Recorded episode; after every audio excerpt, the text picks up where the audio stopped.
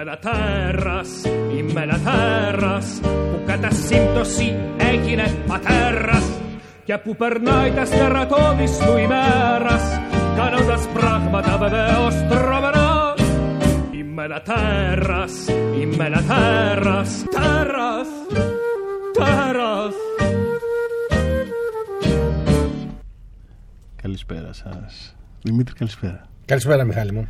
Πώς πας; Τέλεια, εσύ. Καλά. Λοιπόν, με τα COVID εκπομπή, ενώ δηλαδή με το που είχαμε σταματήσει για λίγο καιρό ε, και το ραδιόφωνο γιατί ο κόσμος δεν μπορούσε να έρθει, είχαμε όλο αυτό το lockdown και το τέρας ε, δεν ήταν στον αέρα. Μάλλον αέρας δεν λέγεται πλέον γιατί δεν είναι Αιτζιανά, είναι, δεν είμαστε στα καλώδια. Και μου έκανε την τιμή ο Δημήτρης ο Παρασκευάς ε, να έρθει στο τέρας γιατί πιστεύω ότι είναι ένα από τα σημαντικότερα τέρατα που έχουν περάσει από το εγώ το τέρας και νομίζω ότι είναι και η πρώτη φορά που μπαίνεις σε μια τέτοια διαδικασία Δημήτρη, να μιλήσεις για κάτι που είναι τόσο δικό σου αυτό εννοώ. Η τιμή είναι δική μου και η χαρά και σε ευχαριστώ πολύ για την πρόσκληση. μάλιστα. Λοιπόν, ε, ο Λουκάς είναι στον ήχο. Γεια σας κύριε Λουκά. Καλησπέρα σας. Καλώς Τι κάνετε όπως πάντα. Καλώς ήρθατε. Και θέλω να σου ερωτήσω ε, πώς ξεκίνησε η ζωή σου; Δηλαδή, ε, δεν θέλω να πεις ημερομηνίες, δεν κάνει να μην έχουμε θέματα, αλλά πού, πώς και πώς έγινε, πώς ξεκίνησε όλο αυτό; Πώς ξεκίνησες εσύ; Ωραία, δεν θα πούμε συγκεκριμένες ημερομηνίες. ναι, ναι, αυτό, ναι. Τον προηγούμενο αιώνα ναι. γεννήθηκα ναι. στην Αθήνα και πολύ γρήγορα άρχισα να πηγαίνω ακόμα στο εξωτερικό. Οι γονείς μου ήταν ε, ενδιαφέροντες και σημαντικοί άνθρωποι. Ναι. Ο πατέρας μου ήταν ένας πολύ μεγάλος νομικός. Η ανάμνηση ήταν όταν περπατούσαμε μαζί στα ανώτατα δικαστήρια που οι άνθρωποι υποκλίνονταν στο περάσμά του, που δεν το έχω δει ποτέ στην Ελλάδα και όταν πέθανε τα δικαστήρια κάνανε ενός λεπτού σιγή. Αυτό με σημάδεψε διότι εγκλωβίστηκα στην υποχρέωση να είμαι όσο σωστός και όσο έντιμος ήταν εκείνος για να διαδεχθώ το όνομα το οποίο ναι. κληρονόμησα.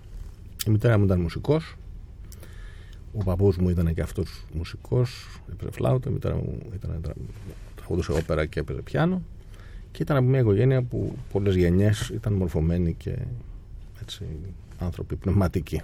Mm. Ε, τελείωσα τις σπουδές μου στην Αθήνα σε ένα πρότυπο δημόσιο που λέγεται Ανάβρητα. Αυτό ήταν το σχολείο που είχε φτιαχτεί όταν η Ελλάδα είχε βασιλεία για τον διάδοχο. Αυτοί που έχουν τελειώσει το κολέγιο λένε ότι δεν μπόρεσε να μπει στο κολέγιο γιατί το κάνανε ανάβρητα. Ε, ήταν ένα καλό σχολείο. Ε, ένα χρόνο ήμουνα και εσωτερικός σε αυτό το σχολείο. Είχαμε πολύ μεγάλη επιτυχία σε εξετάσεις. Τα παιδιά ήταν φυσιολογικά παιδιά, δεν ήταν τα παιδιά των λεγόμενων μεγαλοαστικών οικογενειών. Ήταν, δεν ερχόντουσαν μέσα με το φύλακε, ναι. όπως οι άλλα κολέγια. Και από ό,τι διάβασα πρόσφατα και με πολύ χαρά είναι και το δημόσιο σχολείο που έχει τη μεγαλύτερη ζήτηση ανάμεσα στους υποψηφίους. Τελείωσα την νομική Αθηνών, με άριστα. Έδωσα εξετάσεις για δικηγόρος, βγήκα πρώτος. Έκανα μεταπτυχιακά στο Λονδίνο, στο School of Economics. Ε, και ερχόμουν μετά στο Λονδίνο το 1993 ο τότε Πρωθυπουργός Κωνσταντίνος Μητσοτάκης μου έδωσε την τιμή, την ευκαιρία μοναδική σε ηλικία 29 ετών να είμαι μέλος κεντρικής κυβέρνησης, ήμουν ειδικός γραμματέας αποκρατικοποίησεων. Και στη συνέχεια το Πασόκ, στην κυβέρνηση του αρχικά του Ανδρέα Παπανδρέου και στη συνέχεια του Κώστα Σιμίτη, μου έδωσε την σούπερ ξεχωριστή τιμή να είμαι ο πρώτος Έλληνας που έμεινε σε θέση κεντρικής διοίκησης παρά την αλλαγή της κυβέρνησης με διαφορετικό κόμμα. Σημαντικό αυτό τότε. Ε, ήταν κάτι το οποίο νομίζω ότι ήταν αποτέλεσμα πολλών ας πούμε συμπτώσεων. Υποθέτω ότι το γεγονός ότι ο πατέρας μου ήταν ένας πολύ σπουδαίος άνθρωπος πρέπει να βοήθησε, διότι το όνομά μου ήταν ε, κατά κάποιον τρόπο μια εγγύηση. Υποθέτω ότι το γεγονός ότι ήμουν πολύ νέος και δούλεψα πάρα πολύ σκληρά για να είμαι καλός ε, βοήθησε και στην περίοδο του Πασόκ, επειδή ήταν ε, όχι τόσο πολύ υπέρ των ιδιωτικοποίησεων, δεν φαντάζομαι ότι είχα πολύ μεγάλο ανταγωνισμό για τη θέση. Συνεπώς, νομίζω ότι και εκεί, όπως και σε πολλά άλλα πράγματα στη ζωή, έπαιξε σημαντικό ρόλο η τύχη. Ναι. Όταν τελείωσα την, α, αυτή την περίοδο από το 1993 μέχρι το 1999, ε, και ο ελληνικός και ο διεθνής τύπος ε, με περιέγραψαν με πολύ καλά χρώματα η Financial Times με απεκάλεσε ο σούπερ πολιτής ο Ολύμπιος δικηγόρος που πουλάει τις πιο δύσκολες επιχειρήσεις και πολλοί διεθνείς οργανισμοί μου έδωσαν την ευκαιρία να κάνω projects σε διάφορα ενδιαφέροντα μέρη του κόσμου όπως στην Αλβανία όπου έκανα για λογαριασμό του Συμβουλίου της Ευρώπης α, κάποιους νόμους. Στη Ζάμπια όπου έκανα αυτό που λέγεται ethical due diligence κυβέρνησης, δηλαδή αξιολόγησα το αν τα λεφτά που δίνανε η, ο διεθνούς, η διεθνής κοινότητα αν πηγαίνανε εκεί που έπρεπε να πάνε ή εκεί που δεν έπρεπε να πάνε. Και σε άλλες χώρες Ναι. σε όλο τον κόσμο. Μετά ε, ασχολήθηκα πολύ με επενδύσεις στην Ελλάδα σε κάποια περίοδο είχα φέρει περίπου το 30% των κεφαλαίων που επενδύθηκαν στη χώρα Συνολικά έχω κάνει δουλειές και δίκες που ξεπερνάνε τα 400 δισεκατομμύρια δολάρια, που είναι ένα τρομακτικό νούμερο για δικηγόρα από μια μικρή χώρα. Ναι.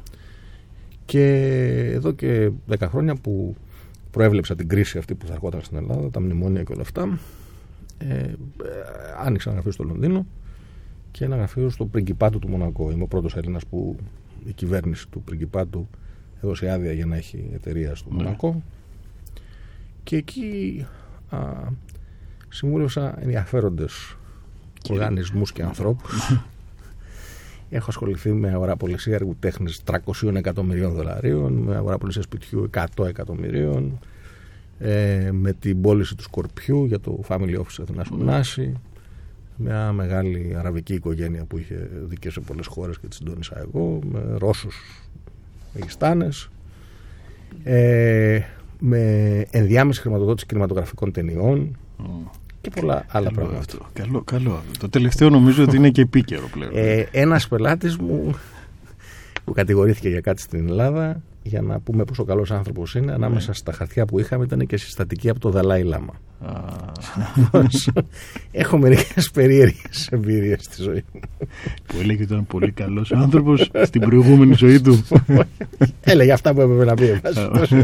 Ο Δαλάη ήταν μια χαρά. Καλά, αυτός είναι σίγουρα μια χαρά γιατί δεν πεθαίνει και ποτέ. Αυτός ο άνθρωπος δεν, έχει- δεν βαριέται κιόλας νομίζω πλέον. Σαν ψυχή, σαν ε, σάρκας, σαν οτιδήποτε αφού μετά σαρκώνεται σε κάτι άλλο. Τέλος πάντων. Οπότε στην τέχνη πώς βγήκε όλο αυτό μετά από όλα αυτά; Γιατί θέλω να πω ε, την αγάπη σου για τα έργα τέχνης που είναι μια τεράστια.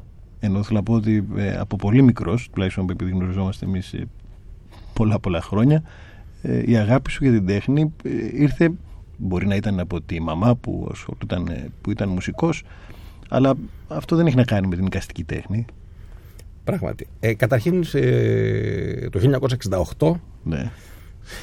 δεν θα πούμε πόσο χρόνο ήμουν, ήμουν πολύ μικρός προφανώς. Ναι. Ε, πήρα το πρώτο μου βραβείο στο πιάνο σε ένα διαγωνισμό της Αντιγόνης της Θείας Λένας όπως λέγονταν τότε και το βραβείο ήταν το βιβλίο της Πολιάννας που ήταν μια κοπελίτσα που είχε ένας σωρό προβλήματα αλλά ήταν πολύ αισιόδοξη στην Ναι. ζωή της. έτσι. Αντιγόνη Βαλάκου. Ακριβώς. Λοιπόν, βέβαια. Αυτά είναι. Λοιπόν, Μην Και- μιλάς εσύ ε, και, Έχουμε ε, τέτοιο και, λόγιο. και έχω παίξει πιάνο Ναι. σε πολλά μέρη που μου έχει δώσει μια, α, μια διάσταση στη ζωή μου που είναι πάρα πολύ ξεχωριστή. Θυμάμαι έπαιζα στη Μόσχα πριν πολλά χρόνια, πάρα πολλά χρόνια, α, σε ένα κέντρο που έπαιζε ένα αγοράκι πιάνο και ένα κοριτσάκι βιολί και τους έπαιξα το Очи чёрные, τα μαύρα μάτια ναι. και όλοι στο εστιατόριο τραγουδούσαν στα ρώσικα και έπαιζα εγώ πιάνο. Έχω παίξει στην Κούβα, στο ξενοδοχείο που έμενε ο Ernest Hemingway. Το Bésame mucho και όταν τελείωσα μια Αμερικάνα σηκώθηκε και μου έβαλε ένα δολάριο σε ένα ποτήρι νομίζοντας ότι είμαι πραγματικός πιανίστας. Ίσως αυτό το δολάριο είναι το πιο σημαντικό Το έχεις κρατήσει δολάριο. αυτό το δολάριο. Το έχω κρατήσει, ναι. Έχω παίξει στην Αλάσκα σε κρουαζιερόπλοιο με τον πιανίστα του Φρανκ Σινάτρα. Ε, έχω, πιανίσει, έχω παίξει στη, στη, στη Ζάμπια, στην Αφρική, Ναι. Για και διάφορους κατοίκους της περιοχής. Ε, συναρπαστικές, ε, συναρπαστικές εμπειρίες σχέση με το πιάνο. Στη συνέχεια ε, έχω πάρει μαθήματα ζωγραφικής Ναι. στην Γερμανία, έχω ζωγραφίσει διάφορους πίνακες. Έχω κάνει συνθέσεις, έχω γράψει τραγούδια κτλ. Αυτό δεν το ήξερα. Ναι, ναι, ναι. Έχω κάνει και αυτά. Πολύ νεότερους βέβαια. Εντάξει, αλλά αυτό δεν το ήξερα. Γιατί η σύνθεση δεν το ήξερα. Ναι, ναι, ναι, έχω κάνει και τα- αυτά. Λοιπόν, και ε, όσον αφορά τα, τα έργα τέχνης, δηλαδή και ζωγραφική και γλυπτική, Έχω, έχω ασχοληθεί πάρα πολύ. Έχω πάει σε πάρα πολλά μουσεία, σε πάρα πολλές γκαλερίε, σε οίκους δημοπρασιών. Και κτλ. είσαι και κτλ. συλλέκτη όμως, δηλαδή αγοράζει, Έχω, ψωνίζεις. έχω, έχω, μια, έχω, μια, έχω μια μεγάλη συλλογή, η Ναι. οποία εξετέθη ένα τμήμα της. Έχω περίπου χίλια έργα. Τα 58 από αυτά εκτέθηκαν στο Μουσείο της Πόλης των Αθηνών, που είναι το πρώτο παλάτι που είχαμε στην Ελλάδα. Είναι στην πλατεία Κλαθμόνος και ήταν το σπίτι του πρώτου βασιλιά, του βασιλιά Όθωνα. Τα έργα μου είναι τελείως ανάποδα αισθητικά. Είναι το αντίθετο από αυτό το κλασικό βαρύ περιβάλλον. ναι. Είναι ανατρεπτικά, ας πούμε, κτλ. Και η έκθεση ε, γενιάστηκε από τον τότε Υπουργό Πολιτισμού και την τότε Δήμαρχο Αθηναίων και είχε 1200 άτομα στην Κένια που ήταν η μεγαλύτερη μέχρι τότε έκθεση μετά την έκθεση του Ελγκρέκο στην Εθνική Πινακοθήκη. Ναι. Το Υπουργείο Παιδείας την περιέλαβε στα εκπαιδευτικά προγράμματα για την εισαγωγή στην γλυπτική και η Wall Street Journal την έβαλε στι σημαντικότερες εκθέσεις στην Ευρώπη για να δει κανείς. Μμ. Στο είδος της είναι μια. Που είναι μέχρι η, ε, η αγορά των, ε, μάλλον τα έργα που επιλέγεις είναι μέχρι και με τα μοντέρνα. Ενώ θέλω να πω ότι ε, δεν, δεν έχει σύγχρονη συλλογή. Ε, έχω και έργα σύγχρονα. Κάποια, ναι, αυτά, εντάξει, αυτά καλά, που σίγουρα, στο εξωτερικό ναι. λέγονται cutting edge, αυτή Ναι. είναι η ονομασία Ναι. πια α, σύγχρονα.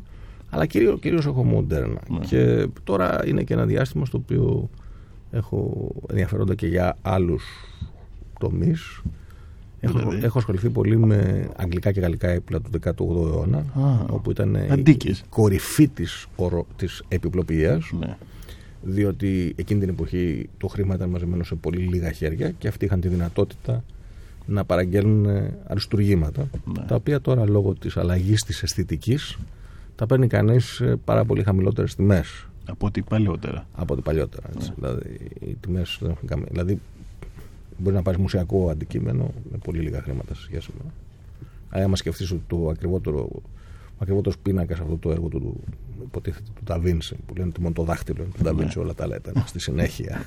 Συνήθως μόνο το δάχτυλο είναι κάποιο νου σημαντικό. Όλα τα άλλα. Αυτό πουλήθηκε περίπου 500 εκατομμύρια. Υπάρχουν διάφορα άλλα που έχουν πουληθεί 250-300.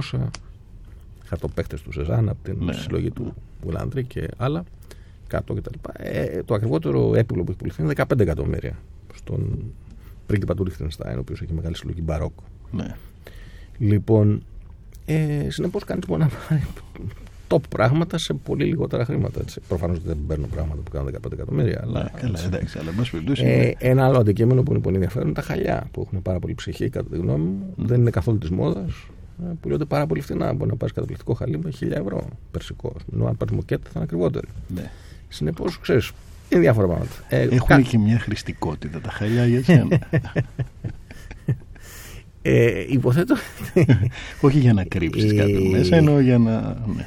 η- Δεν γδέρνουν και όλα σαν είναι και μεταξωτά, η- ξέρεις. η- η ερώτηση, η- η ερώτηση αυτή είναι μια έτσι, Πονηρή ερώτηση. ερώτηση για ακροατές άνω των 18. Δεν ξέρω, εάν όλοι οι ακροατές είναι άνω των 18. Δεν νομίζω ότι με θα ακούει κάτω από απαντήσω, 18 Δεν θα κανένα. απαντήσω για να μην δημιουργηθεί κανένα πρόβλημα σε αυτό. Ε, Μ' αρέσουν, μ' αρέσουν πολύ ε, και αυτά. Ε, μ' αρέσει πολύ η αισθητική και στο χαλί ειδικά μ' αρέσει πολύ ε, το οποίο δυστυχώς έχει και μια μελαγχολική διά- διάσταση διότι στα χαλιά δουλεύουν πάρα πολύ μικρά παιδιά Ναι. που είναι η εκμετάλλευση ας το πούμε ε, πολύ νέων ανθρώπων και είναι και ένα είδος δουλειάς που συνιστά εξαίρεση από την απαγόρευση εργασίας των ανηλίκων Μμμ. γιατί τα παιδάκια έχουν πολύ μικρά δάχτυλα και μπορούν να κάνουν πολλούς κόμπους που είναι κάτι το οποίο Αν πάση περιπτώσει όμως τα χαλιά έχουν, έχουν και αυτά την ψυχή τους ας πούμε, και είναι κάτι που μ' αρέ- μ' αρέσει Ναι. Μ' αρέσουν πολλά άλλα πράγματα. Δεν έχω καθόλου γυαλιά, αλλά μία από τις ε, ωραιότερες, ε, δύο από τις ωραιότερες αναμνήσεις στη ζωή μου ήταν όταν πήγα σε ένα μουσείο στο Παρίσι, όπου είδα ζωγραφισμένα γυαλιά από το Αφγανιστάν. Δεν φανταζόμουν ποτέ ότι το Αφγανιστάν έχει τέτοιο πλούτο. Και μια άλλη έτσι, συναρπαστική εμπειρία ήταν κοντά, έχω ένα σπίτι στο Παρίσι, κοντά στο σπίτι μου είναι μια εκκλησία που λέγεται Σαν Σαπέλ, στο νησάκι εκεί κοντά στην Παναγία των Ναι. Παρισιών, όπου αυτή η εκκλησία έχει τα καλύτερα βιτρό στην, στη Γαλλία. Μμμ. Και είναι συγκλονιστικό το φως όπως Περνάει διαμορφώνεται μέσα, ναι. μέσα από αυτά. Συνεπώς, έχω μια, ένα ενδιαφέρον, μια ευαισθησία ε, σε, σε, σε ένα ευρύ πεδίο, ας πούμε. Και πιστεύω ότι, για να γυρίσουμε ίσως και με- για την Ελλάδα, πιστεύω ότι η βαριά βιομηχανία της Ελλάδος δεν είναι ούτε ο τουρισμός, ούτε η ναυτιλία. Η βαριά της βιομηχανία της Ελλάδα μπορεί να είναι ο πολιτισμός. διότι έχουμε τρομακτικό πολιτισμό, έχουμε σχεδόν μηδενικό ανταγωνισμό στο είδος του πολιτισμού που έχουμε. Δηλαδή, ένας άνθρωπος που θέλει να έρθει να δει τον Παρθενώνα και τα ελληνικά μουσεία και τα ελληνικά. Δεν, ας πούμε, ή θα πάει εδώ, θα πάει και στην Ιταλία, στη Ρώμη, ας πούμε. Δεν υπάρχουν πολλά άλλα μέρη. Υπάρχουν κάποια, κάποια μέρη στην, στην Τουρκία που έχουν αντίστοιχα ναι. πράγματα. Αλλά μετά, αν θέλει να πάει στην Ιαπωνία, στην Ασία, βλέπει άλλα πράγματα. Έτσι, οπότε είναι πολύ, πολύ Πολιτισμό λοιπόν. Εγώ θα σταματήσω εδώ να βάλω μουσική. Βάλε. Και μετά θα πούμε για τον πολιτισμό και για σένα πιο βαθιά. Okay. Ναι.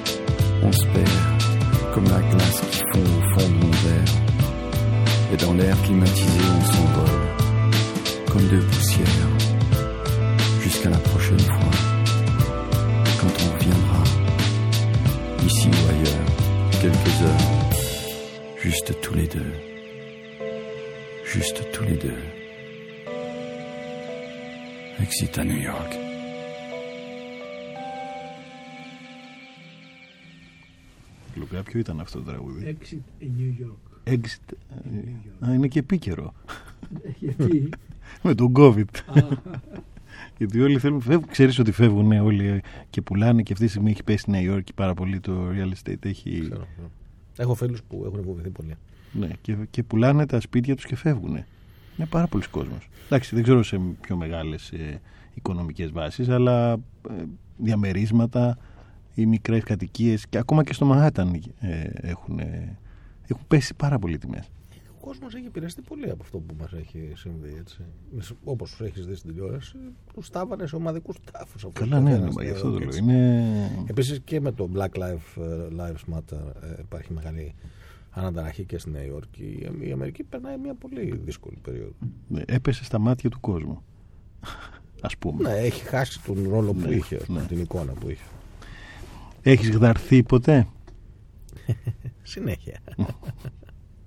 ενώ έτσι να βαθιά; Ε, τώρα δεν ξέρω πόσο βαθιά είναι το βαθιά για σένα. Για σένα, Φυσικά, για σένα φυσικά. ώστε να, δηλαδή έχεις ε, ε, εκτός από την απώλεια των γονιών που είναι μια με- τεράστια απώλεια που αυτό είναι ένα γδάρσιμο που είναι πολύ σημαντικό και μόνιμο απλώς ξέρεις πηγαίνω έρχεται Ε, λέω για ε, κακούς φίλους για μ, κακές ε, σχέσεις ε, για τέτοια γδαρσίματα Σίγουρα έτσι, κάποιος άνθρωπος που ταξιδεύει πολύ, που ζει πολύ κτλ. είναι φυσικό να έχει ένα πλήθος από αρνητικές εμπειρίες. Ναι. Ε, ε, με έχουν ε, προσπαθήσει να με ληστέψουν στην Αβάνα της Κούβας, μου έχουν Ναι. βγάλει μαχαίρι στην Ελλάδα, στη Λέτο, ναι. με έχουν απαγάγει στη Μόσχα, για πολύ λίγο όμως γιατί είμαι πολύ τυχερός, και έχουν απειλήσει να με σκοτώσουν δύο διαφορετικοί α, κύριοι κύριοι. κύριοι ας πούμε Λοιπόν, Ναι. αυτά είναι στα πλαίσια ας πούμε, της, όταν ταξιδεύει κανείς σε πολλά Ε, μέρη. και κάνει τη δουλειά που κάνεις εσύ είναι και κάπως αναμενόμενο ίσως, με έναν τρόπο αλλά προσωπικά; Ε, προσωπικά προφανώς όταν κανείς ε, είναι ταξιδιώτης οι εμπειρίες έχουν και καλές και κακές στιγμές και καλά πρόσωπα και κακά πρόσωπα και πρόσωπα που θέλουν να σε εκμεταλλευτούν ναι. ε, ας, πούμε, ας πούμε επειδή το πας εκεί Όχι, ήμουνα- δεν το πάω μόνο στις γυναίκες. θα, θα, θα, θα, είμαι, θα είμαι πάρα πολύ συγκεκριμένος για τις γυναίκες. Γενικά το, το ρώτησα. Το, το Μονακό είναι ένα πολύ ενδιαφέρον μέρος σε αυτόν τον τομέα, διότι έτσι έρχονται ό,τι πιο ανταγωνιστικό και επιθετικό υπάρχει στην διεθνή αγορά νύφης, ας το πούμε, βρίσκεται στο Μονακό. είναι λοιπόν μια κοπελίτσα έτσι πραγματικά απίστευτης ομορφιάς. Βγαίνουμε το βράδυ, πάμε σε ένα εστιατόριο που έχει πολύ καλό κρέας. Ναι. Με το που καθόμαστε λοιπόν, λέει αυτή θέλω Kobe beef. Το Kobe beef είναι αυτό το. Αυτή η μπριζόλα, το φιλέτο το οποίο Το κομμάτι το, το κρέατος, φτιάχνουν ναι. στην Ιαπωνία και δίνουν σε αγελάδες κάτι ειδικά πράγματα να τρώνε και είναι πολύ υποτίθεται ωραίο. Και πολύ ακριβό. 200-300 ευρώ το η μερίδα. Ναι. Με πιάνει κρύος ιδρώτας, λέω κατευθείαν στο Kobe beef, ρε παιδί μου. Λέω τι ωραία, λέω. Να πάρουμε δύο. Έχει Λέω και- και εγώ για λέω, μια που θα το πληρώσουμε, να το ευχαριστηθούμε. Ε, βέβαια, έτσι, Μετά από βέβαια. πέντε λεπτά έρχεται ο σερβιτόρος και λέει με πολύ έτσι θλιμμένη όψη λέει Έχει μόνο ένα. έχει τελειώσει λέει το κόμπι και λέει υπάρχει Θεός λοιπόν υπάρχουν πολλοί άνθρωποι στη διεθνή αγορά που θέλουν να εκμεταλλευτούν θυμάμαι σε μια αποστολή ένας κύριος είχε φέρει μια νεαρή μεταφράστρια Ναι. η οποία ε, σε λίγο ας πούμε συνειδητοποιώ ότι αυτή δεν παρέγγελνε βλέποντας την αριστερή στήλη που ήταν τα φαγητά. Α, παρήγγελνε μόνο τους βλέποντας αριθμούς. Τη δεξιά στήλη. Συνεπώς υπάρχουν πολλοί τέτοιοι άνθρωποι, όχι μόνο ενός φίλου, μιας εθνικότητας ή ενός Ναι, χρώματος. Έτσι ναι. υπάρχουν τέτοιοι άνθρωποι που προσπαθούν να εκμεταλλευτούν. Α, και τα λοιπά. Έχουν προσπαθήσει πολλοί άνθρωποι να με εκμεταλλευτούν, κάτι που το πέτυχαν, ας πούμε Ναι. ε, είτε δίνοντας ασυναρπαστικέ εμπειρίες, είτε μη δίνοντας ασυναρπαστικέ εμπειρίες. Είτε δίνοντας συναρπαστικές εμπειρίες χωρίς να τις δώσουν. Ναι. Ναι, είναι και Λοιπόν, αυτός ένας ναι, τρόπο. ε, εντάξει, προφανώς έχω απογοητευτεί και στο επαγγελματικό. Πολλοί άνθρωποι, πολλοί οργανισμοί έχουν ε, Ξέρω, υπάρχουν εταιρείες που έχουν πτωχεύσει, δεν μπορούν να πληρώσουν. Ε, άνθρωποι που φίλοι μου που έχουν οικονομικά προβλήματα και δεν μπορούν να πληρώσουν όλα αυτά τα πράγματα. Προφανώς όλα αυτά τα δρασίματα, ιδίως σε μια περίοδο που έχουν έρθει τα πάνω κάτω ας πούμε, τα τελευταία χρόνια, είναι προφανές ότι υπάρχουν πολλών ειδών δυσκολίες, απογοητεύσεις, ναι. προσαρμογές, συνειδητοποιήσει κτλ. Έχεις κα, καλούς φίλους. Βεβαίως, φυσικά. Είμαι πολύ τυχερός ότι οι παλιότεροι μου φίλοι είναι φίλοι μου πια τουλάχιστον 50 χρόνια. Ναι. Και έχω φίλους 50 ετών. Αυτό λέω. Δηλαδή υπάρχουν. Ναι, ναι, σαφώς. Και σε πολλές χώρες και είμαι πολύ τυχερός διότι ε, ξέρω πολύ κόσμο και υπάρχει ένα ποσοστό αυτού του κόσμου που είναι πραγματικά πολύ καλοί άνθρωποι, με τους οποίους έχουμε δεθεί πολύ ε, διαφορετικών εθνικότητων, διαφορετικών ε, χαρακτηριστικών κλπ. Δηλαδή έχω, έχω ένα πολύ ενδιαφέρον ας πούμε, χαρτοφυλάκιο φίλο, θα μπορούσε να πει κανείς. Ε, υπάρχουν και άνθρωποι που είναι πολύ πετυχημένοι, άνθρωποι που είναι καθόλου επιτυχημένοι επαγγελματικά, ναι. αλλά υπάρχουν όλων των ειδών οι άνθρωποι. Υπάρχει κάποιος που ξέρει τα πάντα για σένα; Τα πάντα για, για μένα υποθέτω δεν τα ξέρω ούτε εγώ, ας πούμε. Έτσι, δεν είναι, δηλαδή, ξέρεις, Πρέπει να ξέρει ας πούμε, ε, τις κρυφές σου σκέψεις. Εντάξει, και φίλοι υπάρχουν που είναι πολλά χρόνια φίλοι και ναι. έχουμε μοιραστεί ο ένας τα μυστικά του άλλου, ας το πούμε. Και συνεργάτες έχω πολλά χρόνια που ξέρουν πάρα, πάρα πολλά πράγματα για μένα. Ε, ναι, βεβαίως. Βεβαίως. Ναι. Εμπιστεύομαι τους ανθρώπους. Δεν έχω, δεν έχω πρόβλημα. Χωρίς να κάνεις δεύτερες σκέψεις, ας πούμε, λες ότι σε κερδίζει κάποιος που όταν είναι. Γενικά, όταν κανείς είναι εντάξει με τον εαυτό του, έχει δύο επιλογέ. μία είναι να επενδύσει και να ρισκάρει. Και άλλη να μην επενδύσεις, να μην ρισκάρει. Ναι. Προφανώς κάθε επιλογή καλά και κακά. Έτσι. Όταν δεν ρισκάρεις, δεν έχεις ούτε φίλους, αλλά δεν έχεις και εκτεθεί, δεν έχεις απογοητεύσεις κτλ. Αν, αν ρισκάρεις, Μπορεί να εκτεθείς, μπορεί να απογοητευτείς, αλλά έχεις και κάτι που μένει, που είναι διάφορες σχέσεις που οι άλλοι άνθρωποι δεν τις έχουν. Ναι. Εγώ νομίζω ότι τις έχω. Έχω κάποιες σχέσεις που είναι σίγουρα πάρα πολύ. Υπάρχει κάτι που έχεις μετανιώσει και θα λες. Δεν θα έπρεπε να το κάνω αυτό, θα έπρεπε να κάνω κάτι άλλο. Που να είναι σημαντικό, όχι τώρα για. Πήγα από δεξιά από αυτό το στενό και πήγα στο επόμενο. Ναι, μπορώ να σου πω το εξής. Ε, όταν ε, όταν τελείωσα το πανεπιστήμιο στην Ελλάδα, πήγα στο Λονδίνο, όπως είπα, και πήγα μια εκδρομή στο Cambridge. Και όταν βρέθηκα σε αυτό το περιβάλλον όπου ο ένας βρήκε το νόμο της βαρύτητας, ο άλλος βρήκε το νόμο του αντίλαλου κτλ. Είπα ρε παιδί μου πόσα χρόνια έχασα στην Ελλάδα των καταλήψεων, των διαδηλώσεων, ναι. των ανθρώπων που δεν θέλανε να προοδεύσουν. Είχαν άλλες, ας πούμε, σεβαστές προτεραιότητες. Θυμάμαι πολλές φορές που διώχαν τον καθηγητή από το μάθημα, που τα, δεν είχαμε βιβλία, που οι άνθρωποι ας πούμε, δεν ενδιαφέρονταν για την λεγόμενη πρόοδο τους, ναι. με την έννοια την, αυτή. Έτσι. Εκεί όταν, μετά όταν πήγα στην Αμερική, που πήγα στη Βοστόνη, πήγα σε, σε καλά institutions, σε καλά πανεπιστήμια, εκεί αισθάνθηκα ότι εκεί είναι ακόμα υψηλότερα. Μπορεί να μην έχει την παράδοση της Αγγλίας, αλλά το επίπεδο της διδασκαλίας των συμμαθητών κτλ. ήταν εκπληκτικό. Δηλαδή, όλοι οι άνθρωποι με τους οποίους βρέθηκα σε αυτά τι τάξεις που βρέθηκα ήταν από διαφορετικά backgrounds, πολύ συναρπαστικοί άνθρωποι. Και από εκεί κέρδισα, κέρδισα πάρα πολύ. Συνεπώς, υπό μία έννοια, ίσως, ιδίως τώρα όπως έχουν εξελιχθεί τα πράγματα, όταν ξανασχεδίαζα τις σπουδές μου, ναι. ε, σίγουρα θα έβαζα λιγότερο Ελλάδα, σίγουρα. Ναι και σίγουρα θα έβαζα περισσότερο Αμερική και θα έβαζα και Ασία, ίσως στη Σιγκαπούρη που έχει κάνει α, κάποιο, κάποια ιδρύματα που είναι πολύ καλά. Η Σιγκαπούρη μου αρέσει ως μέρος. Μ' αρέσει και το Χονγκ καλά είναι λίγο στα κάτω του. Ναι. Και... Ωραία είναι η Σιγκαπούρη όντως. Μ' αρέσει, ναι. Και οι γυναίκες εκεί είναι πολύ ωραίες. σε σχέση με τις Ασιάτισες. Κοίταξε, νομίζω... Και είναι και πολύ καθαρό το μέρος. Ε, όλες οι γυναίκες του κόσμου είναι ωραίες. Ναι. Ε, ανάλογα με το τι ψάχνει κανείς ναι. ε, και, και στη Σιγκαπούρη έχει πολύ, πολύ όμορφες και εξωτερικά τώρα είναι πολύ δύσκολο να, να γνωρίσεις έτσι, βαθιά κοπέλες εκεί γιατί είναι πάρα πολλές που δεν είναι από τη Σιγκαπούρη έρχονται ναι. να δουλέψουν εκεί ναι. που δεν μιλάνε. όχι λέω για τους ντόπιους. ναι. προφανώς οι άνθρωποι στη Σιγκαπούρη ε, είχα την τρομακτική, μία από τις σημαντικότερες εμπειρίες τη ζωή μου είναι ότι είχα την τύχη σε να πάω σε μια εκδήλωση πριν από πολλά χρόνια που ζούσε αυτός που έφτιαξε τη Σιγκαπούρη, ο ιδρυτής της Σιγκαπούρη. Ναι. Και είχα την ευκαιρία να, να ακούσω αυτά που έλεγε. Ας πούμε. Ναι. Ο άνθρωπος ήταν συγκλονιστικός άνθρωπος. Έφτιαξε μια χώρα από το μηδέν με τρεις πολύ σημαντικές χώρες δίπλα της που την επιβουλεύονταν να είχαν κακή. Από πάντα. Από πάντα. Ναι. Ήταν βάλτος και αυτός με την πειθαρχία, με την τάξη. Με... αυταρχικό τρόπο φυσικά, ε, γιατί δεν γίνονται όλα, ας πούμε, ναι. όπου λαλούν πολύ κοκόρια αρκεί να εξημερώσει μερικές φορές. Ναι. Αυτός έκανε μια χώρα που είναι το τραπεζικό κέντρο της Ασίας, είναι το, πλέον το νομικό κέντρο της Ασίας, είναι το μεγαλύτερο λιμάνι στον κόσμο.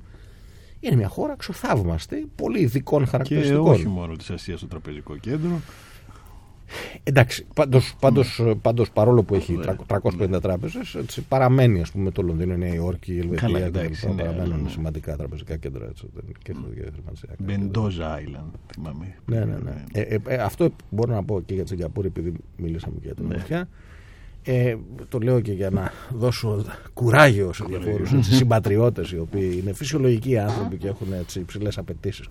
Ναι. Εγνώρισα έναν κύριο που εργαζόταν ως λογιστής σε μια εταιρεία, ο οποίος είχε παντρευτεί τη Μη Σιγκαπούρη. Αυτά είναι. Λοιπόν, η Μη Σιγκαπούρη ήταν μία από τις ελάχιστες κοπέλες στον κόσμο που δεν μπορούσαν να την κοιτάξουν. Ήταν τόσο όμορφη. Και ο λογιστής την κατάφερε έτσι. Αυτό είναι. Συνεπώς δίνω έτσι ένα μήνυμα σε όλους τους λογιστές. Ότι να πάτε στη Σιγκαπούρη. Όχι, γενικά να μην, να μην ε, θεωρούν ότι υπάρχει κάποιο όριο.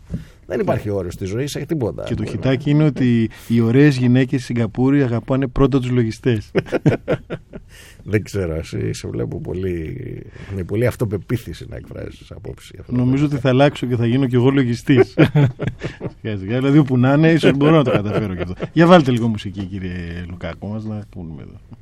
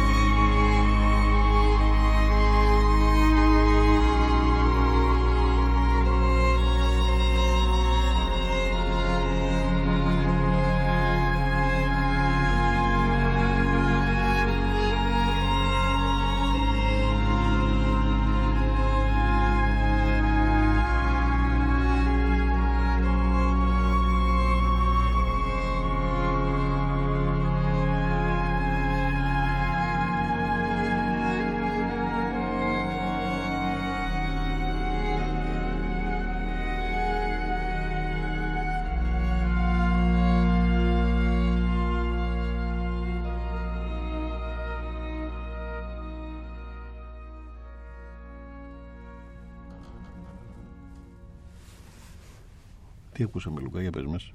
Μάξ Ρίχτερ. Α, μάλιστα. Μακριά από εμάς το επιθετό του. λοιπόν, εμ, ο έρωτας έχει παίξει ρόλο στη ζωή σου; Φυσικά. Καλό ή μ, οδυνηρό, άσχημο, υπέροχο, μικρό, λίγο; Ε, α, α, τα- όλα αυτά τα περιέχει ο έρωτας και το, την κορύφωση και την καταβαράρθρωση και όλα αυτά. Έτσι. Γι' αυτό είναι ένα συγκλονιστικό συνέστημα. Έτσι. Χωρίς να ερωτευτείς δεν ζεις. Όταν δεν είσαι ερωτευμένος δεν είσαι ζωντανός υπό μία έννοια. Έτσι, το έχουν πει και αυτό. Ναι, μπορεί κάποιοι να το πιστεύουν, δεν ξέρω τώρα κατά πόσο. Νομίζω ότι μπορεί να κρατήσει ε, πολύ καιρό το συνέστημα αυτό. Ε, ε, με την ίδια ακριβώς μορφή ίσως όχι. Εξελίσσεται, Ναι, βαθαίνει, ναι. πλαταίνει. Ξέρω. Γίνεται κάτι άλλο. Δηλαδή. Όχι, εγώ λέω Εξελίσσεται. αυτό που σου χδέρνει τα πάντα. Ε, και αυτό μπορεί να κρατήσει πολύ, αρκετά. Έτσι, μπορεί να κρατήσει αρκετά. Και ενδεχομένως κάποιους ανθρώπους να έχει κρατήσει όλη του τη ζωή. Έτσι, δεν, το, δεν το ξέρω αυτό. Δεν νομίζω, νομίζω, δεν το Ε, πιστεύω. ε, Αυτό, αλλά ε, τέλος πάντων. Ναι, πάντως, πάντως υπάρχουν άνθρωποι που είναι ερωτευμένοι ένα με τον άλλον για πάρα πολύ μεγάλο χρονικό διάστημα. Ναι. Ε, Συνήθως είναι μικρότερο το χρονικό διάστημα αυτή η, η τρομακτική ένταση, ας το πούμε. Η, έτσι, αυτά τα Δεκα- χαρακτηριστικά. 15 μέρες. Ε, όχι, νομίζω πολύ, πολύ, πολύ, πολύ παραπάνω. Πολύ παραπάνω. Νομίζω ότι σίγουρα ένα, δύο, τρία χρόνια είναι ένα διάστημα. Δύο-τρία χρόνια. Βέβαια, βέβαια, βέβαια. Αυτό το πράγμα το ίδιο που νιώθεις από τις Μα πρώτες εξαρτάται δέκα το μέρες. άτομο. Έτσι, αν το άτομο είναι αυτό που ας πούμε είναι συμβατό με αυτό που ψάχνεις που μπορεί να είναι ασύμβατο αλλά Ναι. συμβατό με αυτό που ψάχνεις Καλά, δηλαδή ναι. το λάθος άτομο αλλά αυτό να είναι αυτό που ψάχνεις έτσι. είναι Οι βέβαια, λάθος φυσικά. επιλογές γράφουν ωραίες ιστορίες. συνήθως οι Τέρας, λάθος αυτό. επιλογές Ναι. Αυτό λέω. Τα λογικά πράγματα δεν έτσι, είναι λογικά, αλλά δεν έχουν ε, αυτή την υπεραξία που έχουν τα παράλογα πράγματα. Ναι. Λες στους ανθρώπους αυτά που σκέφτεσαι. Ενώ στο φιλικό περιβάλλον. Γιατί στη δουλειά σου σίγουρα υπάρχει και ένα φίλτρο. Ενώ στο, φιλ- στο πολύ κοντινός σου περιβάλλον. Γε- Στους, στις γε- γυναίκες, στους, στους αφίλους. Το... Γε- γενικά έχω πολύ λιγότερα φίλτρα από ότι άλλοι άνθρωποι. Ναι. Το οποίο έχει τα καλά του, έχει τα κακά του. Γιατί δεν δέχονται όλοι οι άνθρωποι την αλήθεια. ναι. Και εγώ είμαι πολύ άνθρωπος της αλήθειας. Δηλαδή, θεωρώ, θεωρώ ότι έχουμε υποχρέωση και να λέμε την αλήθεια. Εφόσον έχουμε άποψη, ας πούμε, συγκεκριμένη. δεν- Δηλαδή, όχι να, να λέμε πράγματα που δεν τα είμαστε σίγουροι για αυτά. Ναι. Αλλά, ας πούμε, ξέρεις, υπάρχει ένα πράγμα που λέγεται tough love. Η, η, το χαρακτηριστικό παράδειγμα είναι όταν ένας γονιός κόψει το χαρτζιλίκ στα παιδιά του επειδή παίρνουν ναρκωτικά. Ναι. Δεν θα σταματήσουν να παίρνουν ναρκωτικά που το παιδί ας πούμε, θα υποφέρει πάρα πολύ. Αλλά άμα δεν του κόψουν το χαρτζιλίκι, θα παίρνει ακόμα περισσότερα ναρκωτικά. Ναι. Αυτό λέγεται tough love, σκληρή αγάπη. Εγώ πιστεύω πολύ στην σκληρή αγάπη. Δηλαδή πρέπει ιδίως σε χώρες που οι άνθρωποι χρειάζονται ε, μια διαφορετική ενέργεια, σε χώρες που έχουν αρνητική ενέργεια, Ναι. πρέπει να είσαι πολύ ειλικρινής για να τους βοηθήσεις ενδεχομένως να αλλάξουν τη ζωή τους. Πώς ξεκίνησες και άρχισες να βοηθάς ανθρώπους; Ε, ε, νομίζω ότι αυτό είναι κάτι το οποίο σε διαφορετικούς ανθρώπους γίνεται για διαφορετικούς λόγους Ναι.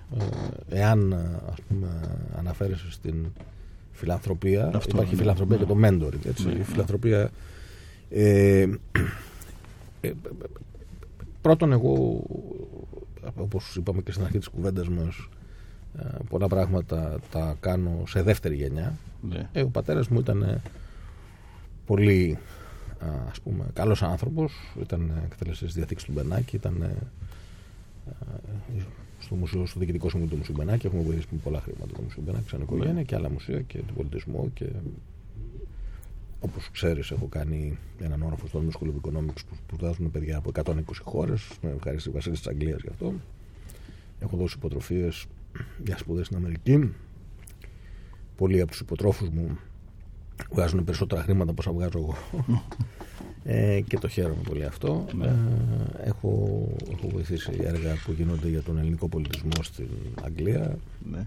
είναι με κάποιες υποτροφίες που σχεδίασε ένας μεγάλος φιλέλληνας ο Λόρδος Τζέλικο που ήταν ήρωας στο δεύτερο παγκόσμιο πόλεμο και ήταν φίλος μου, μεγαλύτερες ηλικίες προφανώς ε, νομίζω, νομίζω ότι έχει να κάνει με τις αρχές κάποιου ανθρώπου και τις δυνατότητες κάποιου ανθρώπου. Έτσι. Νομίζω είναι περισσότερο θέμα αρχών και λιγότερο θέμα δυνατοτήτων, διότι μπορείς να βοηθήσεις και με 5 ευρώ, δεν χρειάζεται να δώσεις 5 εκατομμύρια ευρώ. έτσι.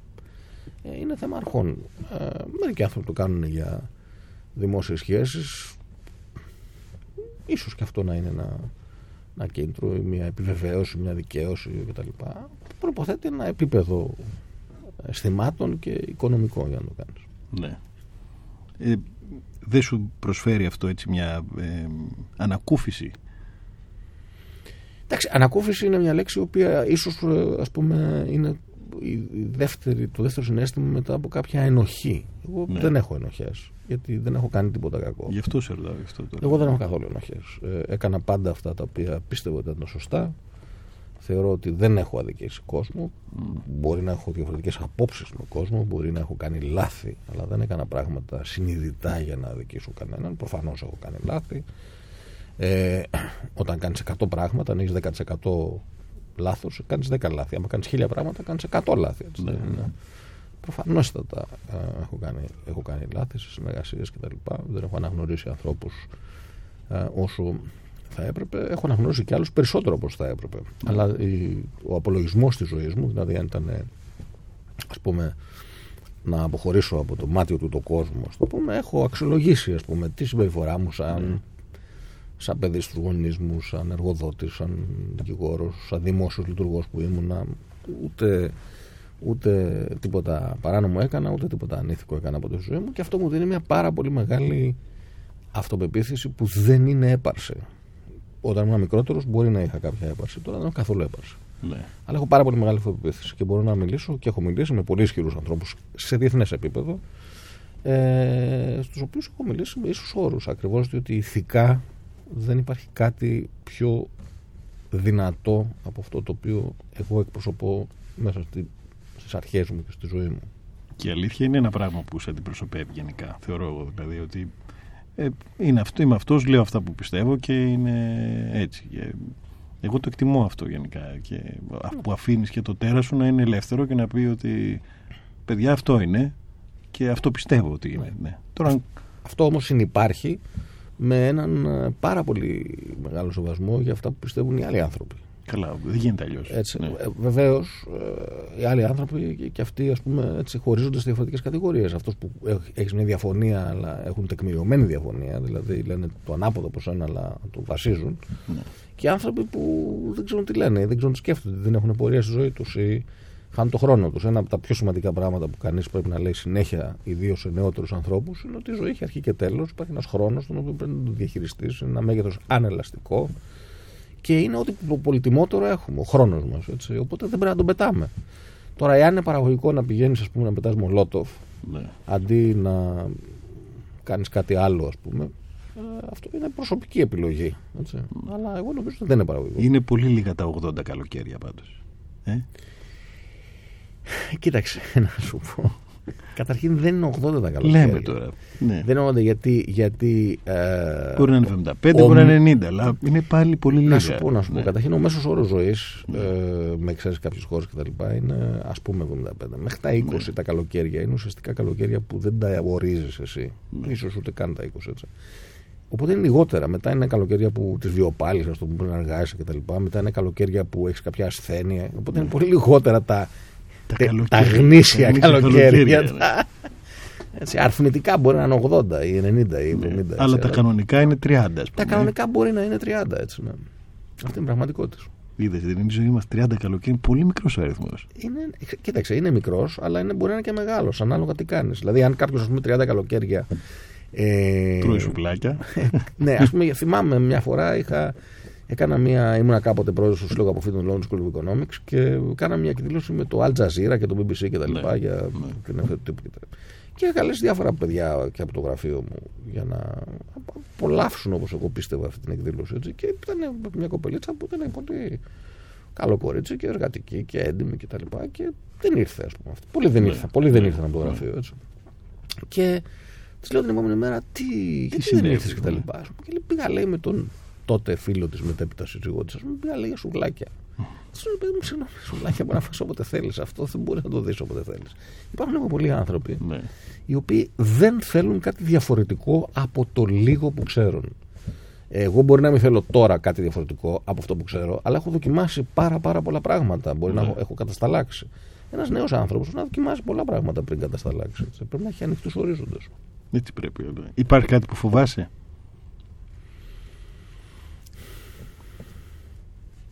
Νομίζω όχι. Φοβίες; Νομίζω Φοβάμαι, όχι. ας πούμε, το ύψος, φοβάμαι το σκοτάδι, φοβάμαι το θάνατο, φοβάμαι, ξέρω, όχι, όχι, όχι. Τώρα πια όχι τίποτα. δεν υπάρχει κάτι δηλαδή, που να λες, ε, Ο Καζαντζάκης είπε: Δεν ελπίζω τίποτα, δεν φοβάμαι τίποτα, είμαι ελεύθερος. Ναι. Νομίζω μετά από αρκετά χρόνια, κανείς, αν δεν φτάσει σε αυτό το επίπεδο, πφ, έχει ένα πρόβλημα. έτσι. ένα, ε, μπορεί και δύο. Καμία φορά μπορεί να Ναι. τύχει. Όχι, γενικώς έχω, έχω αναλάβει κινδύνους στη ζωή μου, Ναι. επενδυτικά αυτά κτλ. Κάποιες φορές πήγαν καλά, κάποιες φορές δεν πήγαν καλά.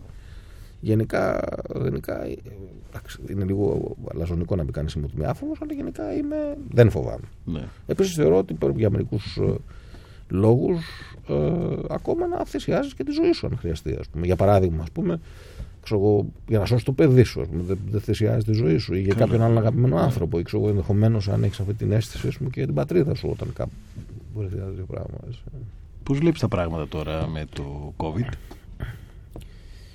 Το COVID είναι μια ε, πάρα πολύ ενδιαφέρουσα εμπειρία Ναι. η οποία πρέπει να τη δούμε έτσι διότι είναι μια αφορμή για να επαναξιολογήσουμε τις αξίες μας, τη ζωή μας, το χρόνο μας, τις επιλογές μας κτλ. Είναι κάτι το οποίο ε, οπωσδήποτε θα έχει ανθρώπινα θύματα που είναι πολύ άσχημο αυτό το πράγμα. Τα ανθρώπινα θύματα, αν λάβει κανείς υπόψη του πώς πεθαίνουν από άλλες ασθένειες, δεν είναι αναλογικά τόσα πολλά Ναι. όπως, όπως λένε και αυτοί που είναι εναντίον των μασκών και εναντίον αυτών των πραγμάτων. Πράγματι, ο Παγκόσμιος Οργανισμός Υγείας λέει ότι η χρησιμότητα είναι περίπου 0,6%. Ε, αυτό δεν σημαίνει βέβαια ότι α, ακόμα και μία ζωή να μπορεί να σώσεις, πρέπει να τη σώσεις. Καλά, Δεν βέβαια. υπάρχει καμία αμφιβολία. Α, αλλά από πλευράς της θνησιμότητας δεν, δεν είναι τόσο. Το πρόβλημα είναι η μεταδοτικότητα, η οποία, εάν το κολλήσει στο 0,6% του παγκόσμιου πληθυσμού, που είναι ας πούμε, 8 δισεκατομμύρια, πόσο είμαστε τώρα, θα είναι 50 εκατομμύρια νεκροί. Έτσι. Και επίσης, όταν υπερφορτωθούν τα συστήματα υγείας, θα πεθάνουν πολύ περισσότεροι άνθρωποι, διότι οι γιατροί θα πρέπει να διαλέγουν ποιος ζει και ποιος πεθαίνει. Ναι, βέβαια. Το οποίο είναι καταστροφικό. Ε, Όμως, ο COVID έχει δηλαδή, ένα θέμα. Ας πούμε, Α, το θέμα της τηλεεργασίας, της εργασίας από το σπίτι. Αυτό ε, έχει βοηθήσει να έχουμε λιγότερο άσχημο περιβαλλοντικό αποτύπωμα στον πλανήτη. Ε, Όπως ξέρουμε, ας πούμε, στη Βενετία εμφανίστηκαν δελφίνια σε ένα σωρό άλλα μέρη από φωτογραφίε κτλ. Ε, έχει μειώσει την μόλυνση του περιβάλλοντος, έχει μειώσει την καταστροφή που κάνουμε στον πλανήτη. Ε, νομίζω ότι πο- πολλοί άνθρωποι όταν το συνηθίσουν αυτό μπορεί να έχουν πολύ καλύτερη ποιότητα ζωής. Είναι πολύ πιο ωραίο να είσαι με τη φόρμα σου στο σπίτι σου και να δουλεύεις στο κομπιούτερ σου. Έτσι. Χωρίς αυτό να ζημιώνει τη σένα ή την επιχείρησή σου ή οτιδήποτε άλλο. Γιατί έχει, έχει παρατηρηθεί ότι έχει αυξηθεί και η παραγωγικότητα, εργάζεται ο κόσμος περισσότερο και αυτό είναι ένα ένας εντός εισαγωγικών κίνδυνος και εκτός εισαγωγικών κίνδυνος, αν το δει κανείς από την πλευρά των εργαζομένων και τη εκμεταλλεύσεω Ναι. κτλ. Στην Ολλανδία άκουσα ότι ένα από τα θέματα που ζητήθηκε είναι, που, συ- που συ- αξιολογήθηκε ήταν το κόστος του καφέ, των διαφόρων ας πούμε, πραγμάτων που χρησιμοποιεί κανείς στη δουλειά του που τα πληρώνει η εταιρεία του που το υπολόγισαν σε 2 ευρώ την ημέρα και έτσι η- με νομοθεσία δίνουν 2 ευρώ την ημέρα στους εργαζόμενους που εργάζονται στο σπίτι τους για τον καφέ τους και το νερό που πίνουν κτλ. κτλ που τα πλη- επιβαρύνονται αυτοί και όχι οι εργοδότες τους. Η- α, νομίζω όμως ότι η εργασία από το σπίτι είναι κάτι πάρα πολύ καλό, η ευελιξία είναι κάτι πάρα πολύ καλό. Ε, επίσης θα μειωθούν πάρα πολύ τα έξοδα των επιχειρήσεων διότι θα, θα, θα μειώσουν τον, τους χώρους τους οποίους χρησιμοποιούν. Ε, κάποτε είχα κάνει μια δουλειά στο Παρίσι και ήταν μια εταιρεία που είχε 3.000 υπαλλήλους, αλλά είχε μόνο 1.000 θέσεις εργασίας. Διότι όλοι κλείνανε γραφείο όπως κλείνει ξενοδοχείο με online. Ναι. Και είχαν υπολογίσει ότι το 1 τρίτον χρειάζεται να είναι στη δουλειά και πηγαίνανε άλλες άλλες χώρες και πόλεις και τέτοια. Και οπότε μπορούσε η εταιρεία να έχει το 1 τρίτον των γραφείων. Αυτό σημαίνει 1 τρίτο λιγότερο ενίκιο. Έτσι. Συνεπώς, τα κόστη των επιχειρήσεων μπορεί να πέσουν. Το κόστος της μεταφοράς, όπως είπαμε, το περιβαλλοντικό αποτύπωμα, ο χρόνος μεταφοράς, αυτά είναι πολύ σημαντικά. Οι πωλήσεις από το ίντερνετ θα έχουν αρνητικές επιδράσεις σε μαγαζάκια και όλα αυτά τα πράγματα, τα οποία όμως είναι εθνισυγενή. Και ένα από τα μεγάλα προβλήματα της ελληνικής. Εμένα, κατά τη γνώμη μου, το μεγαλύτερο πρόβλημα της ελληνικής της Ελλάδος κυβερνήσεως δεν είναι όλα αυτά που λένε. Είναι το πρόβλημα της νοοτροπίας. Εδώ ε, θέλουμε όλοι να είμαστε αφεντικά. Ο μέσος όρος εργαζομένων στην επιχείρηση είναι ξέρω, εγώ, 1,5 εργαζόμενοι. Στο lockdown 700.000 επιχειρήσεις βάλανε σε αναστολή 900.000 εργαζομένους, που επιβεβαιώνει αυτό το μέσο όρο. Ναι. Ε, μια επιχείρηση με 1,5-2-3 εργαζόμενους δεν μπορεί να επιβιώσει στην αυριανή εποχή. Έτσι. Και γι' αυτό και η Ελλάδα έχει βρεθεί ότι είναι μια πιο ευάλωτες αγορές εργασίας όταν θα υπάρχει πιο πολύ διαδεδομένη η τεχνητή νοημοσύνη. Ε, με την Νορβηγία τη λιγότερο ευάλωτη. Ο κόσμος θα πρέπει σαφώς να επανεκπαιδευτεί για άλλα πράγματα, θα κάνει άλλες δουλειές. Θα πρέπει να καταλάβει ο κόσμος ότι αυτά που κάνει δεν θα υπάρχουν, δεν, δεν θα χρειάζεται αυτός ο κόσμος. Και ο κόσμος θα πρέπει να αποκτήσει άλλες δεξιότητες. Ο κόσμος δυστυχώς δεν επιθυμεί να αποκτήσει άλλες δεξιότητες. Είχα παρακολουθήσει και μια ομιλία της διευθύντριας του London School of Economics, που είναι πολύ μεγάλη θέση το διευθυντή, δεν ακούγεται πολύ καλό. Είναι, είναι μια τρομερή ας πούμε, θέση αυτή. Ε, ότι οι άνθρωποι λόγω του ότι μεγαλώνει η διάρκεια ζωής, δεν μπορούν να κάνουν την ίδια δουλειά σε όλη τους τη ζωή. Οπότε θα κάνουν διαφορετικές δουλειές κάθε. ή θα προσπαθήσουν. Ναι, όσοι δεν το πετύχουν, ναι. έτσι, θα περιορθυροποιηθούν.